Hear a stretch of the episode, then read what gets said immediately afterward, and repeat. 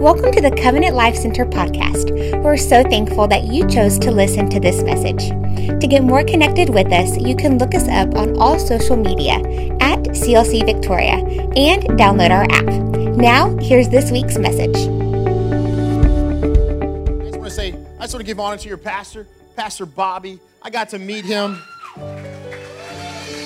We had a coffee Friday morning and uh, man, it was just an amazing time. And I came and saw your amazing facility, and he, he began to share what God has been doing. He just began to share the things that he has been through as a pastor, and, and the things the church has overcome, and the ch- and the things that the way that God has opened up the doors for you guys. And I mean, I just want you you need to you need to say thank you to your pastor because he shared with me what he's been through, some of the things he went through in year five or six. And, and I'm going to say, man, it's an honor to be on your stage. It's a privilege, sir.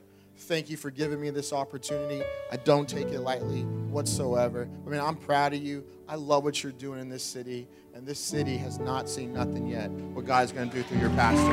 Thank you, sir. Well, I, got my beautiful wife here. I just got to get the introduction out so we can get in God's word. But I, I, my wife is fine. She's beautiful.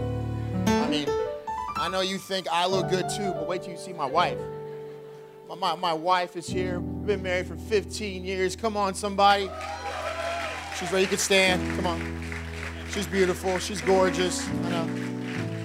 It's the only time I'm taller than my wife is when I'm on the stage and she's in the front row.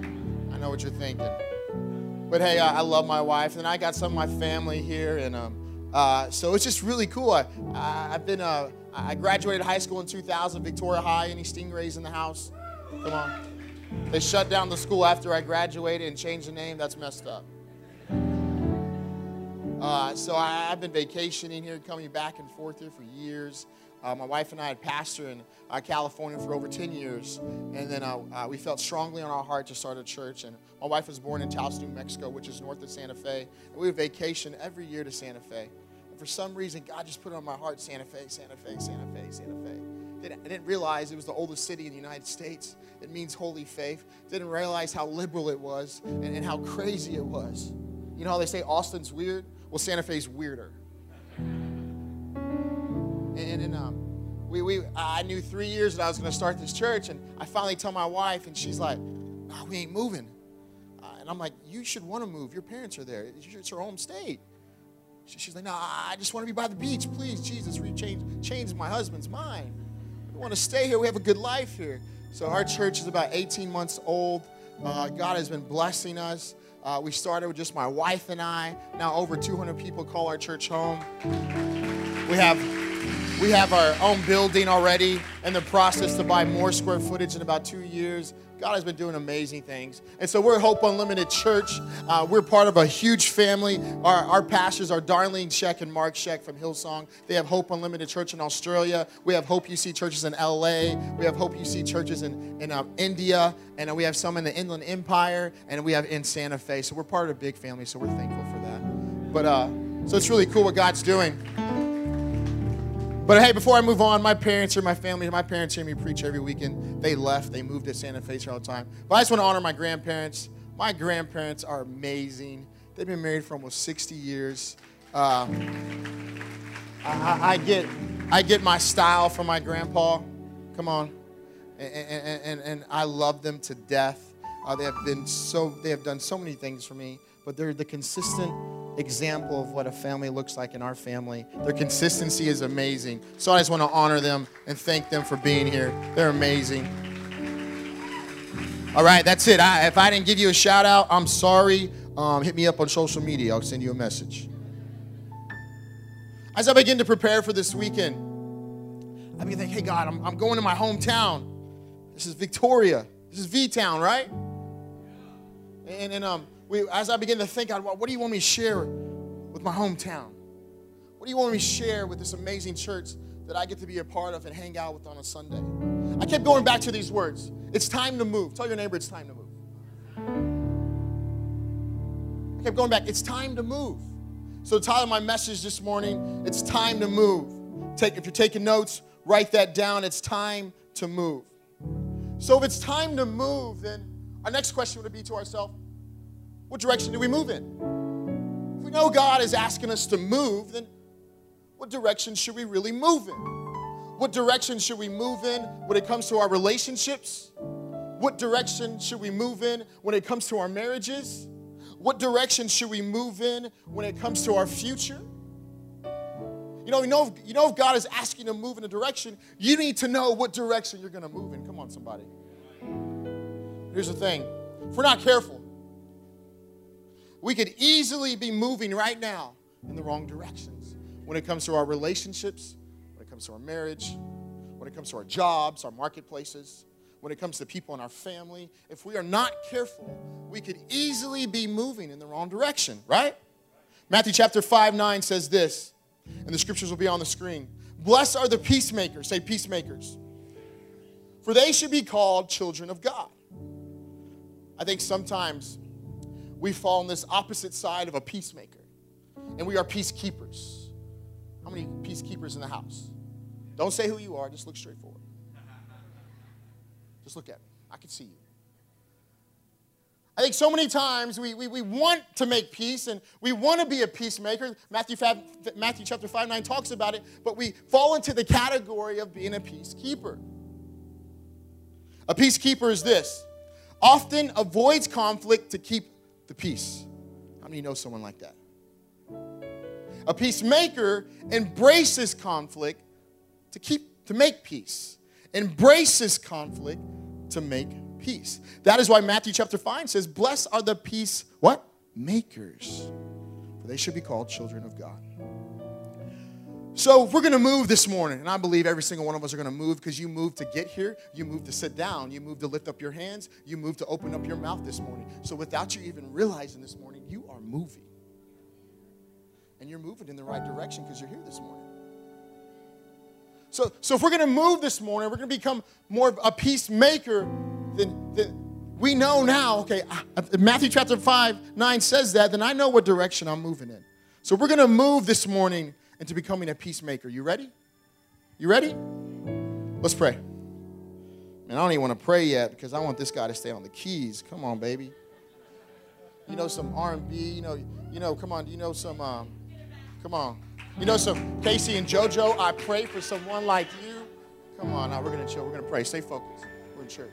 Father, I thank you for this opportunity to be in your house.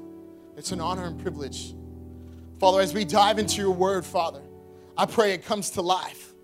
Father, I pray that we, as we sit here this morning and as I open up my mouth, that these are your words, that my heartbeat lines up with your heartbeat, and that everything that is going to happen in these moments that we are together,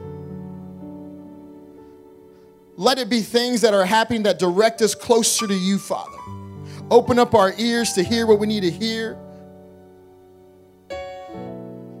clear our vision where we need to see and refocus, Father. And I thank you for the Holy Spirit that is in this place.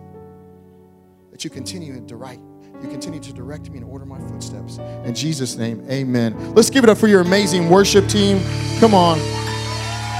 Good stuff. Thank you, guys. You guys are awesome. We're going to start off in John chapter 8, verses 1. Jesus returned to Mount, the Mount of Olives, but early the next morning he, he was back again at the temple. A crowd soon gathered, and he sat down and taught them. Verse 3 As he was speaking, the teachers of the religious law and the Pharisees brought a woman, say a woman, who had been caught in the act of adultery.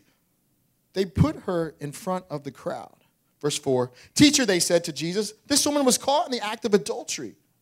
The law of Moses says to stone her. What do you say? Tell your neighbor, what do you say? They were trying to tra- they were trying to trap him into saying something they could use against him. But Jesus stooped down, say stoop down, and wrote in the dust with, with his finger. Verse 7. They kept demanding an answer. So they stood up again and said, All right, but let the one who has never sinned throw the first stone. Then he stooped down again and, and wrote in the dust. When the accusers heard this, they slipped away one by one beginning with the oldest, until Jesus was left in the middle of the crowd with this woman. Then Jesus stood up again and said, The woman, where are your accusers? Didn't even one of them condemn you? No, Lord, she said. And Jesus said, Neither do I. what is the difference between forgiving and letting go? There's a big difference. I can say, I forgive you, but I never let go. I could say that, hey, I'm going to forgive you, I'm going to move on, but deep down inside, I'm going to hold on to this. I'm going to use this as ammo. So when you mess up again and you do something again, I'm going to pull that out and I'm going to remind you. There's a big difference, right? See, forgiveness is not just the sound. Forgiveness doesn't just look like, I forgive you. I'll give you another shot. I'll give you another chance. Forgiveness is not just the sound. So we're going to have some fun. You ready? I know you think you've been having lots of fun already, but we're going to have some more fun. Here we go. Check. Play it, guys. Here we go. I love this song. It's my wife and I's major. Here we go. You guys ready? I sing this to my wife all the time. Come on. You guys ready? Come on. You got to get me ready. This is what we do right here. This is my wife I do. Come on. This is why we've been married 15 years. I found love in you. Come on. I know you know this song. Don't act too And Christian. I've learned to love me too. You gotta love yourself first. Here we go. Never have I felt that I could be all that you see. Come on. It's like our hearts have intertwined into the perfect harmony. Here we go. This is where it harmony. I'm gonna go up a notch. This is why I love you. Ooh, this is Come why on, you guys are good. Thank you. Come on. Give it up for production team. You love me. See, forgiveness is not just a sound. There is action behind forgiveness. If I just sing that song to my wife and that's all I do, but I never put any action behind it. I never show her what forgiveness looks like. I never show her what true love looks like. I, I never, I never step towards her when she's not stepping towards me because there's no strings attached. I continue to pursue her. Then, then she actually sees what love is. She sees what forgiveness is. She sees what true peace is that passes all understanding. She sees what it means to really forgive because I don't just sing about loving her. I don't just talk about why I love her. I actually show her. That's the beauty about Jesus. See, write this down. Key point number one. Here we go. Write this down. Forgiveness is rooted in action. Forgiveness is rooted in action. I can say I forgive you, but I, if I do not show you that I forgive you, it's just empty words. But when there is some action to my forgiveness, that is when people around me, my household, my marriage, my relationships, my kids begin to change because they are seeing what real forgiveness looks like. It's rooted with action. That's why in John chapter 8, if we go back to it, they brought to him a woman caught in adultery. We get that, right? But where's the guy? It takes two to tangle. You can't make out by yourself.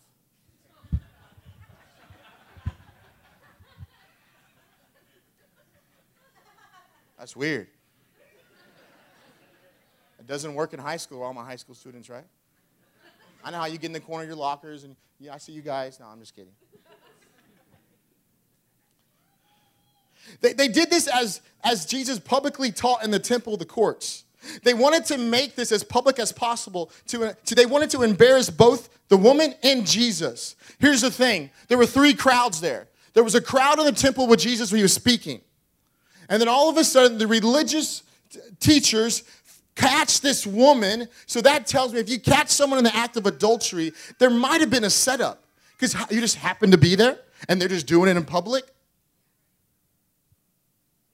So there's three crowds. There's the temple of the people. There, there's the, here's the woman that was caught in adultery, and then here's the religious teachers. So what happens is the religious teachers grab this woman, and they knew what Jesus was doing. They knew Jesus was in the temple teaching. They knew what Jesus was doing. And what they were trying to do, they were trying to put Jesus in a corner. And they thought if I could put Jesus in this corner, I could trap him a little bit, and I could put this situation and throw it in front of him. Let's see what Jesus does. Let's see if he's really all about this love, forgiveness, this grace. They put Jesus in a corner to see if he would be a peacekeeper or a peacemaker. Wa- wa- Was he going to please the crowd? Was he going to please the religious teachers? Was he just going to please the woman? Or, or what was he going to do? Was he, was he going to avoid conflict? Or was he going to embrace it to make peace? What was he going to do? He was set up. He was in a corner. How many guys ever been set up before? Watch what Jesus does. He stoops down. Tell your neighbor, stoop down.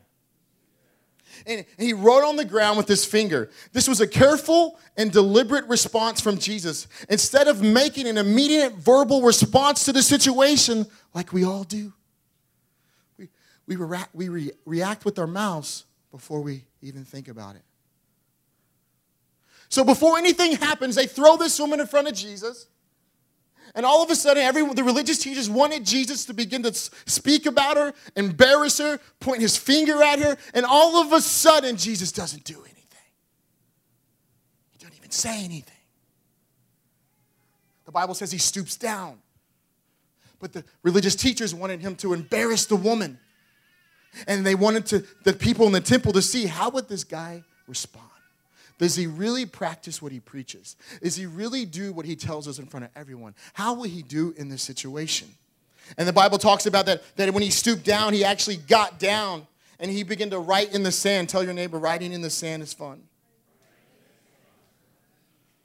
As long as you're not writing about yourself. Stoop down really indicates humility. That's what I love about Jesus. He doesn't react with anger or immediate outrage. He didn't scream at the woman or those who brought the woman. Jesus paused and stooped down. That's what he does. Stoop down is a lower posture, identifying with guilt and shame of the woman. Jesus couldn't. This is what Jesus does. Instead of saying what the woman did, we know what we're doing wrong. Come on, church. Your pastor doesn't have to tell you, you know. This woman comes up on the scene, and Jesus stoops down. Doesn't say anything. But we're so quick to speak before we react. We're so quick to speak before we pray. We're so quick to, to point the finger before we evaluate ourselves. And I'm with you in this category. I'm, just, I'm not just talking about you, I'm talking about myself. Jesus finds out the situation, and all of a sudden, I need, I need, I'm gonna get a volunteer. Come on, Caleb. Come here, buddy. You sure you can bend in those skinny jeans, bro? I, I see you've been bending already. Come on. I want you to come right over here. Let's come over here. As you know, I don't just stay behind the podium.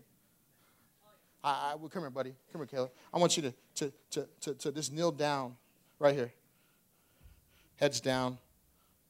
No, you're not praying. You're just down.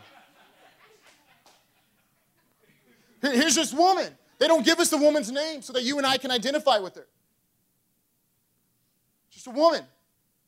All of a sudden, they bring him in the situation, or her in the situation. The crowd. Here's the woman. Religious teachers are right there, waiting to see what Jesus, you know, those friends you got and those people that you think are your homies, and they're going to be there till you die, ride or die partners, or your family. They're just sitting there watching you to see what's going to happen, how you're going to react. Oh, you go to that church covenant life. Let's see what you do about this. Oh, you say you're a Christian. Let's see what you do about this. All of a sudden, this woman is brought here. She's, she's, her posture is down. And Jesus stoops down. He doesn't talk to her from here to here. Because when I get down with someone, that symbolizes humility. That symbolizes that, hey, I've been there before. People have tried to embarrass me. I've been caught in things. I've been thrown in front of people before. I've done things no one knows about. So what Jesus does, he gets down. No one knows what he said. History scholars, scholars after scholars have tried to figure out what did Jesus write in the sand? Imagine the conversation between the woman and Jesus while there's people in the temple, there's religious teachers right here. He gets down with the woman. He looks at her begins to write in the sand. Hasn't said a word yet. I wonder what Jesus wrote. Maybe Jesus was writing, it's going to be okay. Maybe Jesus was writing, I forgive you. Maybe Jesus was writing, I still believe in you. Maybe Jesus is writing, I know you can do this. I have confidence in you. I've forgiven you. We don't know what he was writing. But stooping down represents humility. So Jesus wanted to get at her level to tell her, hey, it's going to be okay. Let me show you what's going to happen. Stay right there. Is that okay? You're good. One would argue that illustrates a great problem. The religious teachers would think that's a problem. Because what the religious teachers wanted to do, and what a lot of professional Christians want to do, come on, somebody, how many know professional Christians? They don't go here. They want Jesus to judge her. They want Jesus to, to identify with her sin and tell her how bad she is. They wanted Jesus to embarrass her in front of the people in the temple. That's what they wanted to do. Jesus didn't do that. Jesus is not about keeping the peace, he's about making peace. So he embraced that conflict in that situation, in that moment, because he understands when people find peace, they find freedom, they find joy, they find purpose. That's what he understands.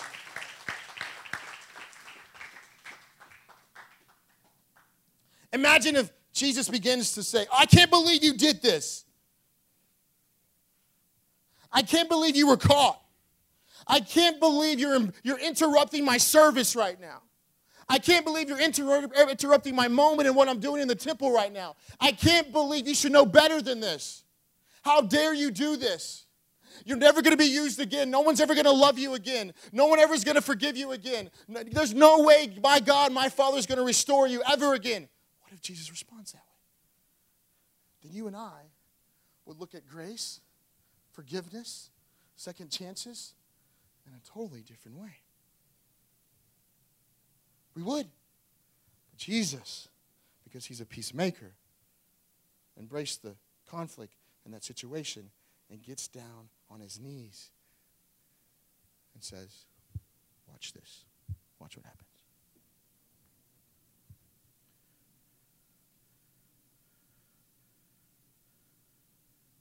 We're going to John chapter 8, verse 9 says this Then those who heard it began, convicted by their conscience, went out one by one, say one by one, beginning with the oldest even to the last. And Jesus was left alone, and the woman standing in the midst. Bible talks about that they left one by one, from oldest to youngest. Said, hey, if any of you have ever done this, oh, no one looks around, we haven't done this, but any of you have never sinned, then you throw the first stone. And all of a sudden, the Bible talks about they left from oldest to youngest. Jesus went straight at their heart, not their action. He didn't get mad at them for embarrassing the woman. He does not get mad at them for interrupting this, what was going on at the temple. He goes straight to their heart. At the same time, he's going straight to her heart and all of a sudden, because he's going after the religious teacher's heart, he's going after the woman's heart, the people at the temple will be getting to transform their heart because they just got a first front row seat of what grace really looks like. He hit his heart, the woman's heart, and the people in the temple's heart all at the same time. That's a peacemaker. And so that's why key point number two. Caleb, you're doing amazing, bro. Write this down. Peace is the preparation ground for healing to begin. That, that is why there is such a difference in, in a peacemaker and a peacekeeper. But if we always find ourselves always trying to keep the peace in our home with our kids, come on, somebody. With our, with our marriages, with people in our family, with, at, at our work, and, and even just trying to keep the peace about our future and, and just actually stay focused. If we're always trying to just keep the peace, then this is what we're doing. Guys ready? Watch what Jesus does.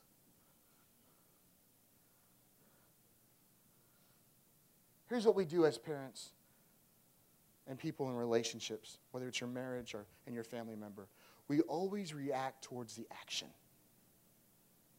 Determining how the action is, the mess up is, the failure is, the situation is, we react towards that. But what Jesus does he goes to the heart. Doesn't talk about the adultery, doesn't talk about the sin, he goes after her heart because he gets down at her level. So we always respond and react towards the action. But what Jesus does in this situation, he goes after the heart. And he says, You're going to be okay. This will pass. The best is yet to come. Tomorrow's a new day. What we like to say at our church, your tomorrow can be better than today. And all of a sudden, he begins to speak to her heart. And things begin to happen. Let's give it up for Caleb. He did amazing.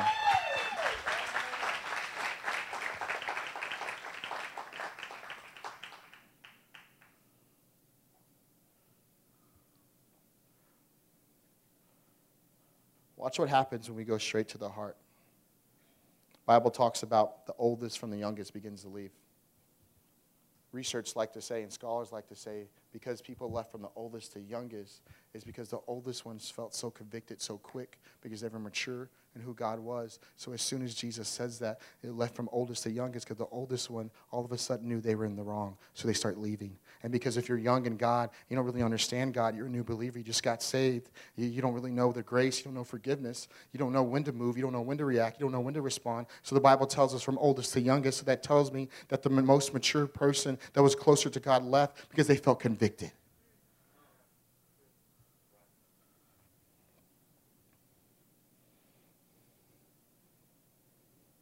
This is, in the scripture, it talks about her posture a little bit. This is how we know Jesus was speaking to the heart. He says, And the woman standing in the midst. It's the only reference in the account of the physical posture of the woman. We know that the woman was brought in front of the temple, right? We get that. we're almost done, right? We know the woman was caught, right? So here's this woman. Jesus is brought to this situation, and I don't know about you, but if someone catches me in something, and all of a sudden I'm thrown in front of the church, I'm probably not going to be standing with my head up high. I'm not probably not going to be proud. I'm probably not going to be rejoicing. Ah, you caught me. Oh man, this is amazing. I'm so glad you caught me. Imagine the posture of the woman. She's brought in front of Jesus, thrown in front of Jesus, and all of a sudden, I don't know about you, but like Caleb was, she was probably like this defeated, overwhelmed by the pressure, breaking up inside with guilt and shame of her mistake. Her posture probably wasn't like this, it probably was like this. This is how we know Jesus went after the heart. Because what happens? It only talks about the woman's posture at the end. So what happens is when it talks about her posture, that means her posture begin to change, right? So the way the woman started in this situation wasn't the way she ended in the situation. Because her posture changed throughout Scripture and it began to change. So write this down. Peace changes our posture. When peace is in our home, when peace is in our situation, when peace is in our marriages, when peace is in our relationships, then our home's posture begins to change. No one's walking around the home defeated. No one's walking around the home depressed. No one's walking around the home feeling like there's no way I belong in this situation. There's no way I can get past this situation. There is no light at the end of the tunnel. When peace is in your home, the posture of your home begins to change. Because that's how we know Jesus went after the heart. Because the way she started the story was like this.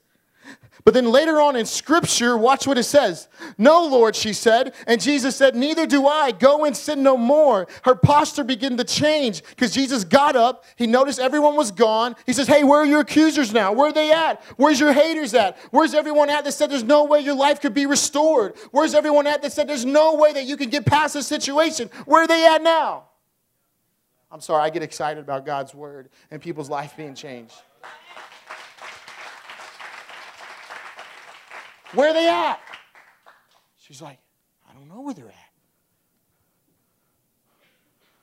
I, I can't believe this is happening. They're gone. Isn't it funny how the only one was left was her and Jesus? Because in the day, he's the only one that is still going to be remaining and standing when everyone else walks out. You see, when you're a peacemaker, all of a sudden, your family, your relationships will begin to move in the right direction. One of my last couple points write this down. This could change your life. Put it on your bathroom mirror, write it in your phone, take a screenshot with your phone, make it a saver, whatever you like to do that can, you can remind it, whatever you want to do. A peacemaker points the situation in the right direction. That's what a peacemaker does. A peacekeeper keeps the situation moving in the same direction. We're constantly trying to keep the peace in our relationships, in our future, in our marriage, in our homes, in our finances, in our relationships. We are constantly moving in circles because we're trying to please everyone. But when we become a peacemaker, that is when our lives begin to move in the right direction. Can I get an amen from someone? Come on. That amazing piano player can come back up. Tell your neighbor it's time to move.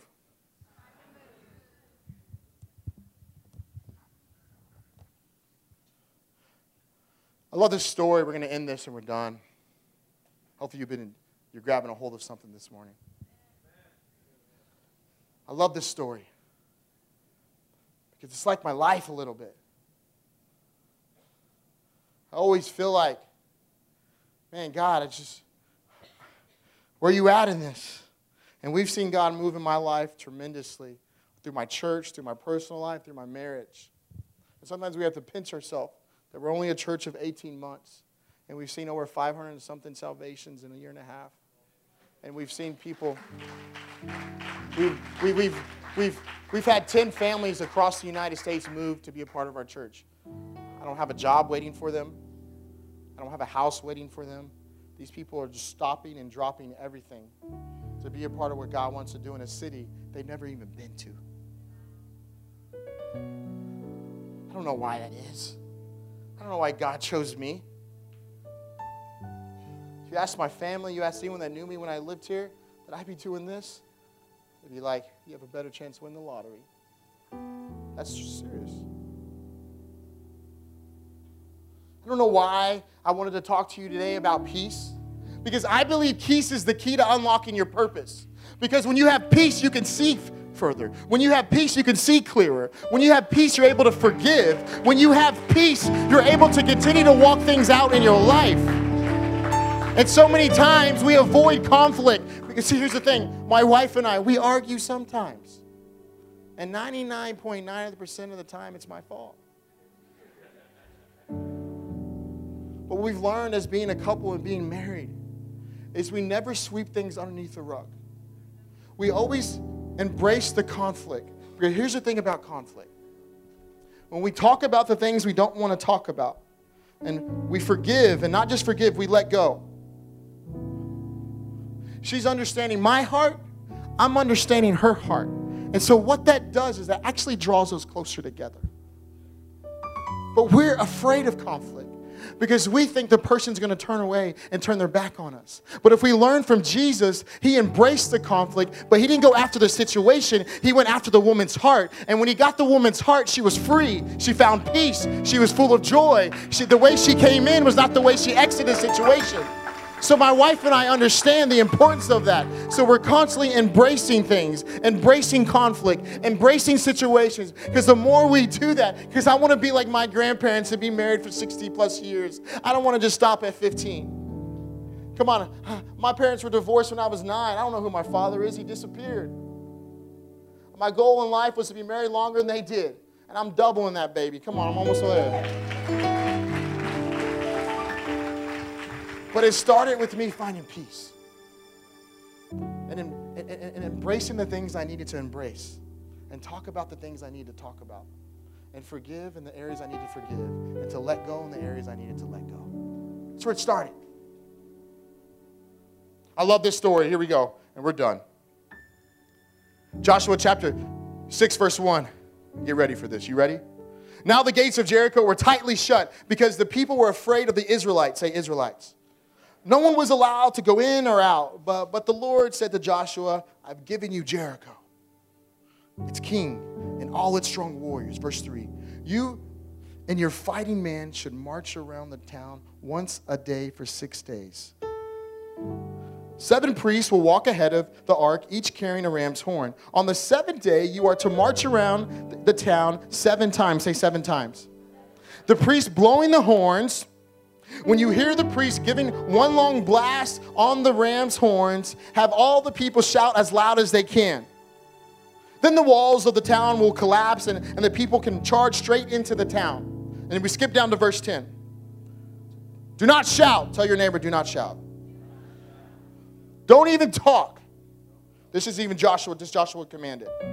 Not a single word from any of you until I tell you to shout, then you will shout. I don't know about you, but if someone told me I can't speak, we're going to have some problems. Because as you can tell, I like to talk. If someone were to come to me and, and, and, and tell me, I need you to do this six times, but you're going to hear this horn, and I'm going to select priests, and the priests are going to walk in front of you, and all of a sudden, you're going to do this every day. And what they're going to do, they're going to blow this horn. But you can't say a word. Can't even say anything. Come here, my man. Yeah. Come here. Come here. Come here, my man.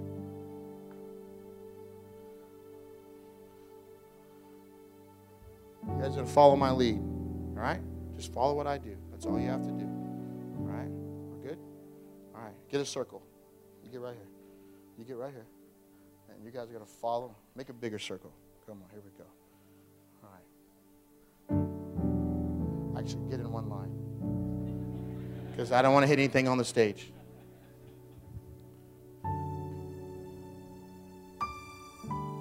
So what happens. God says, I need you to do something. And most of the time, God told me to move to Santa Fe with no one. I didn't even know a stranger. Didn't have any money, didn't have a place to live, and nothing. And in less than a year, someone blesses with a condo. I don't know what I was doing.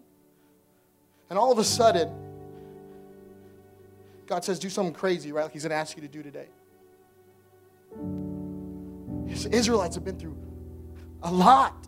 Moses is gone. Here comes Joshua. Now you want us to do this crazy thing and march around this wall, and you want us not to say a word, and you don't want us to, to do anything. You want us to do it for six days, and on the seventh day, they're going to blow the trumpet, and all of a sudden you want us to shout, and you think this wall's going to fall down? Are you kidding me, Joshua? You ever talk to God like that? Come on. Like you might be thinking right now, I'm giving God chances. I've been in this church a couple times. I've done enough things. I've tried things. I've tried to read my Bible. I've tried to forgive. I've tried to make changes in my life. I've tried to move forward in my life. And I think I'm about to hit something. All of a sudden, nothing happens. Have you ever been there before?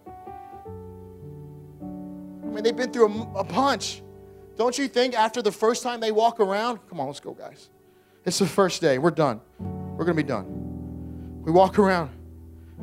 Don't say a word. We're not supposed to respond. They hear the sound, the trumpet's blowing. Can't say nothing. Look at the wall. Look at my situations. Look at my obstacles. There's no way this wall is going to come down because I shout. Oh my God. I'm not supposed to say anything, right? I'm thinking all these things in my head. We get through the second day. We rest.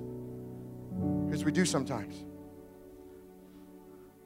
Hey, can you believe this guy's telling me to do this? Can you believe he wants to walk around this wall? He thinks it's going to fall down because we're not saying anything. Can you believe this is the land of the promised land? This is everything we've always asked for.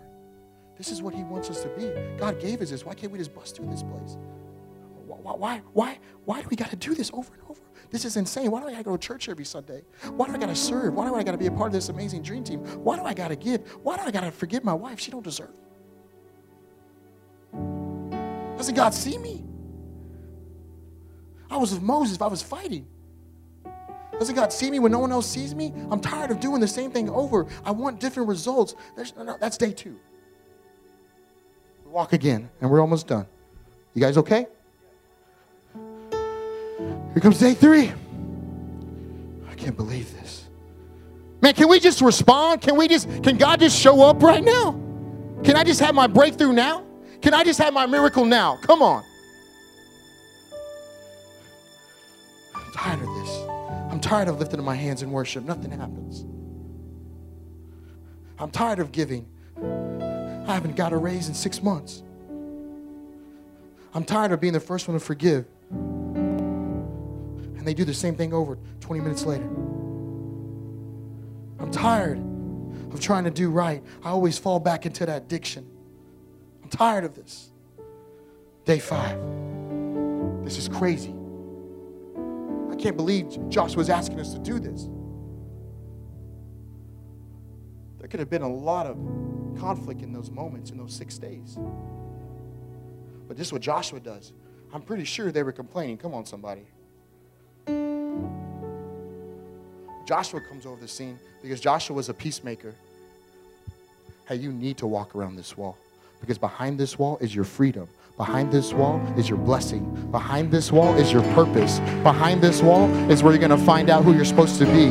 Behind this wall is where everything changes. Behind this wall are the things, everything you've been believing for and everything you've been praying for. Behind this wall is promotion. Behind this wall are raises. Behind this wall is healing. Behind this wall is joy. That's day six. We got to go on day six. Here we go. Come on, guys.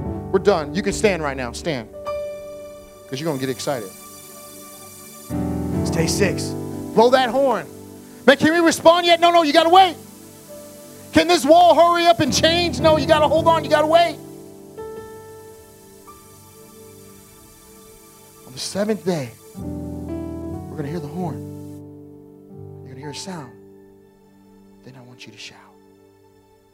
And that wall situation, that disease, that doctor report, those divorce papers, that, that, that, financial situation, that, that thing's going to fall. Because God's after our heart. So on that seventh day, we hear the sound. The Bible says they begin to shout. They scream. They get loud. And what happens? The wall begins to fall down. Follow me, guys. So what happens is the wall is falling down. They're screaming. They're shouting. They're lifting up their voice. They're saying, God, okay, this is you. God. Come on. They, they, they begin to make a noise. It's like your church. You got land. You got a building. But you got to keep walking around. You got to keep shouting. Because you're about to build something that Victoria's never seen before. You're about to change lives that Victoria's never seen before. You got to keep shouting. And all of a sudden, breakthrough begins to happen. All the things you thought you never deserved, you begin to find on the other side. All because, hold on, all because you're obedient. You kept the peace in your home. Kept the peace in your life. And why does the Bible tell us to not say a thing on the first day, the second day, the third day, the fourth day, the fifth day, the sixth day? Why can't they respond on the first day? Why can't you pray something right now and immediately the thing begins to happen? Why can't you ask God for something and immediately the restoration happens? Why can't you begin to speak to God and get on your knees and pray for something and all of a sudden you begin to get what you asked for? Why? I'm with you on that. Me and God, we get frustrated with each other. Because I want my church to be further than what it is. And then people tell me, Do you have no idea what's happening in eight months, 18 months? It's not because I'm greedy, it's because I know how big God is. And I'm crazy enough, and I am crazy to believe in it. I'm crazy enough to believe in your marriage, your future, and your homes, and your purpose, and your calling, and what God wants you to do in this church. So why he's like, hey, don't respond, don't say nothing. Watch what God's doing. This is what you don't understand. You guys ready? You guys, you ready, my man? You ready, my man? This is what God does. Hey, come on, follow me. Don't say nothing. Listen to the sound. Listen to that. Listen to that horn. Day one. Listen to the horn. Don't say nothing. Listen to it. Listen to it. Go to church on Sunday. Lift up your hands. Participate. Engage. Be a part of this amazing dream team. Listen to the sound. Don't day two. Just listen to the sound. Hear the horn. Day three goes by. Day four goes by. Listen to the sound. Day five. Day six. I can't believe this. I'm tired. I want to give up. I want to throw in the towel. There's no way it's going to happen. Here comes day seven. They've been hearing the same sound every single day. Was Joshua doing and what was God doing? Ready for this? He was getting them familiar with their miracle. That's what he was doing. They heard the same sound on day one, day two, day three, day four, day five, day six. But on the seventh day, God said, Now I want you to respond to your miracle. So, what God does every time when you come here on Sunday and you lift up your hands, you are getting familiar with your miracle. You are getting familiar with your purpose. You are getting familiar with peace. You are getting familiar with healing. You are getting familiar with forgiveness. You are getting familiar with second chances. You are getting familiar with seeing God move in your life. God was getting them familiar with their miracle. So that when it was time to respond, they shouted and the walls were gone. That's what God does.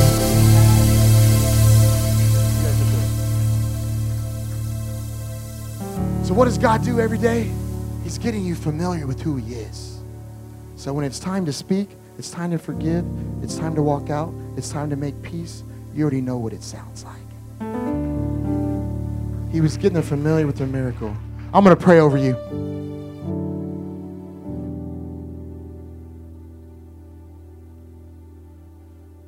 If you're here this morning,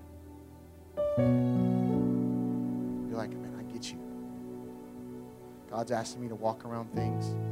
God's asking me to pray for things. God's asking me to be patient right now and be still and quiet right now, and I don't know why. And I'm getting impatient and I'm tired of it. If you could relate with the Israelites and you feel like you've been walking around the same thing for years or weeks or months, and you don't know when it's going to get away, you don't know when it's going to collapse, you don't know when you're going to get on the other side. That's you this morning. I want you to lift up your hand. There's hands going up all over this place. God's moving in this place. God's touching people right now.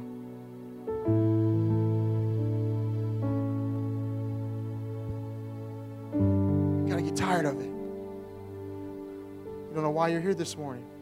What God was doing today, He's getting you familiar with who He is. So that when it's time to respond, you're gonna respond. And you're gonna see a breakthrough in your life. If that's you, hands are still going up. I'm gonna pray over you right now. Father, I thank you for these hands. Right now, Father, I pray you heal where you need to be, where you need to heal. Father, I pray you go into the deepest places that maybe they never allowed you in, and you begin to show them who you are. Father, I pray right now these hands will get familiar with your voice, your presence they will get familiar with their with, with your future for them. Father, they would get familiar and what it means and what it looks like and what it feels like to have peace in their home, their relationships, their marriage, Father. I pray right now, Father, they are getting familiar with your presence because it's your presence that changes everything. It's your presence that erases everything. It's your presence that allows us to move forward and to pick up our head. It's your presence, it, it's, it's who you are that allows us to lift up our voice when we don't want to shout. It's your presence that allows us to lift up our hands when we want to throw in the towel. So, Father, I pray right now that these people that have their hands up are getting familiar with who you are, Father. And you are speaking to them right now, Father. Right now, as I'm speaking, you are showing them, you are speaking life into them. You are after their heart and let them know that, Father. You're not after what they've done, you're not after the action. You don't care about that. You care about what they can do and who they can be, Father. So, uh, Father, I pray you continue to go after their heart and they allow you to. In Jesus' name. And all of God's people say, Amen, amen, amen. Hey, before I walk off this stage, I don't want to miss this opportunity. If you never accepted Jesus Christ as your Lord and personal Savior, I want you to take advantage of this moment. Take advantage of this moment that this amazing church has created for you. And if you've been hitting this wall, and you feel like you can never have peace in your home, you can never have peace in your own life, and you feel like you live a life of frustration, you live a life of difficulty, you live a life where you feel like you can never catch a break, and you're tired of fighting for yourself, and you want someone else to fight for you, you're tired of doing life alone, and you want Jesus to come in and begin to do life with you, and you're tired of doing it your way, and you're ready to surrender everything and say, God, I'm here. I'll march around it seven times. I'll do whatever you need me to do, Father. I just want to get familiar with you. I want to know who you are. If that's you this morning, I want you to take advantage of this moment because this is your moment. Don't let this moment pass. If you never accepted Jesus Christ as your Lord and personal Savior, and you're here this morning and you're ready to make that step, you're ready to step out. I'm not going to embarrass you. I'm not going to call you up to the front. It's just between you and God right now. If you're here this morning and you're ready to make that decision because you're tired of the way your life has been and you're frustrated and you're ready for some true peace to come in. With every eyes closed and heads down in this place, so no one's looking around. No one get no one no one gets embarrassed for this. There's hands going up already. If you never accepted Jesus Christ as your Lord and personal Savior, then I want to say a prayer with you. No one's looking around. If you're here this morning and you're ready to make that change, because you know you need that peace. I want you to lift up your hand. I want to say a prayer with you. Hands going up all over this place. Ready to give your life back to God. Just going to wait a second. His hand's going up.